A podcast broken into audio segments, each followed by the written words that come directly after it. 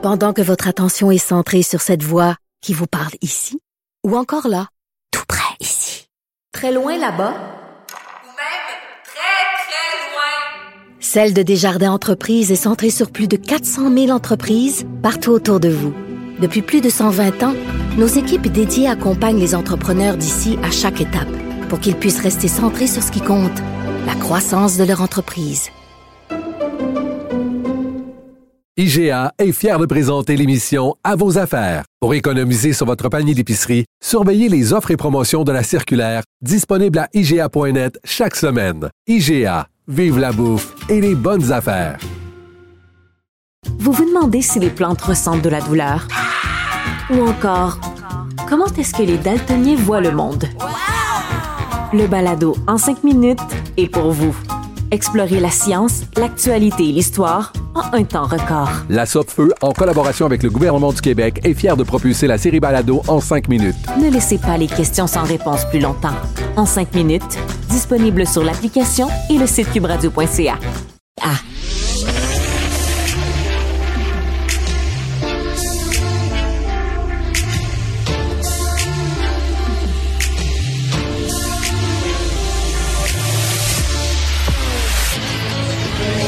S'engage dans le débat pour trouver des solutions. Elle ose confronter pour améliorer. Intelligente, réfléchie, perspicace. Marie Montpetit. Bonjour, jeudi 24 août. On est à quelques jours de la rentrée scolaire. Puis je dis quelques jours, il y a même plus de S dans le quelques parce que plusieurs élèves retournent à l'école dès demain, qui vont rencontrer leurs premiers enseignants, vont savoir, la grande question c'est souvent dans quel groupe on est quand on est petit ou même quand on est ado. Et le retour va se faire massivement dès la semaine prochaine. Et le premier ministre, c'est François Legault, nous répète ad nauseam depuis qu'il a été élu en 2018. Puis même avant ça, il disait déjà avant d'être premier ministre, que l'éducation, c'est sa priorité. Mais c'est un peu difficile d'y croire quand on entend tout ce qui se passe à l'heure actuelle. 8550 enseignants, 8550, là, je veux dire, le enseignant qui manque à l'heure actuelle alors que l'école débute, c'est une catastrophe.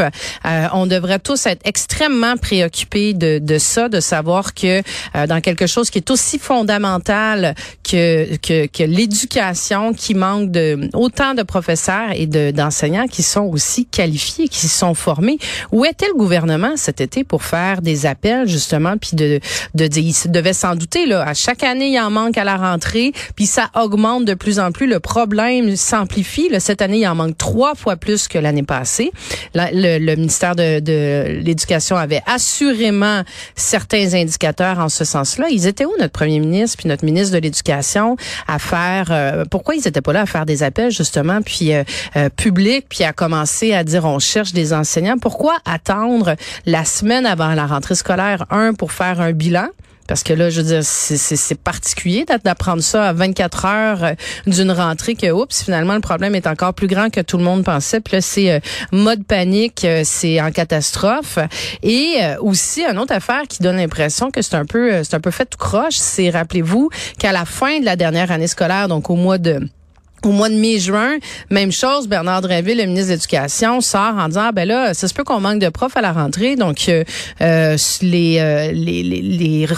vont prendre leur retraite, là, qui sont à quelques semaines de prendre leur retraite, on va vous donner une prime de 12 000 $ si vous restez puis que vous continuez l'année prochaine. Il y en a 5 à Montréal qui ont répondu à l'appel. Puis je peux pas on peut pas blâmer les enseignants de ça là. Je veux dire, quand tu planifies une retraite, tu la planifies pas en 72 heures. Tu planifies ça depuis des mois, tu planifies ça depuis des années. Si on t'arrive à 3 semaines avant ta retraite pour te dire finalement, ce serait bien le fun que tu restes, ça se peut que ça ne te tente pas trop de changer tes plans. Donc, il était où, ce ministre-là? Comment ça se fait qu'il planifie pas? Tu sais, dans le gouverner la priorité. C'est quoi gouverner? C'est planifier, c'est prévoir, c'est d'être en avant de la parade. Puis dans le dossier de l'éducation, c'est clairement pas ça. Puis un autre élément aussi, par exemple, les cellulaires. Là, ça a été demandé beaucoup, l'interdiction des cellulaires dans les écoles. Je suis 100% d'accord avec le fait qu'on interdise des cellulaires dans les classes, 100% d'accord. Mais arriver sa gueule un peu comme ça, la journée encore là où il annonce qu'il en manque 8000, il manque 8550 enseignants, puis il dit ben là, je vais envoyer une directive.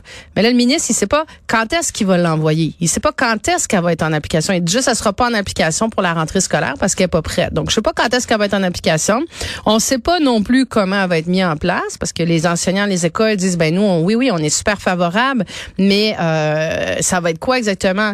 Puis là il encadre seulement les cellulaires, mais là les enseignants disent oui, mais il y a pas juste les cellulaires qui sont un problème, les montres intelligentes sont un problème, l'enjeu c'est les notifications, c'est le fait qu'ils soient dérangés. Donc là, il faut que la directive elle soit réfléchie, qu'elle soit complète, pas juste faite sur le coin d'une table, et ça démontre que tout a l'air d'être fait pas mal sur le coin d'une table. Et ça, on devrait tous être extrêmement préoccupés de ça parce que ça a des conséquences importantes pour la suite des choses.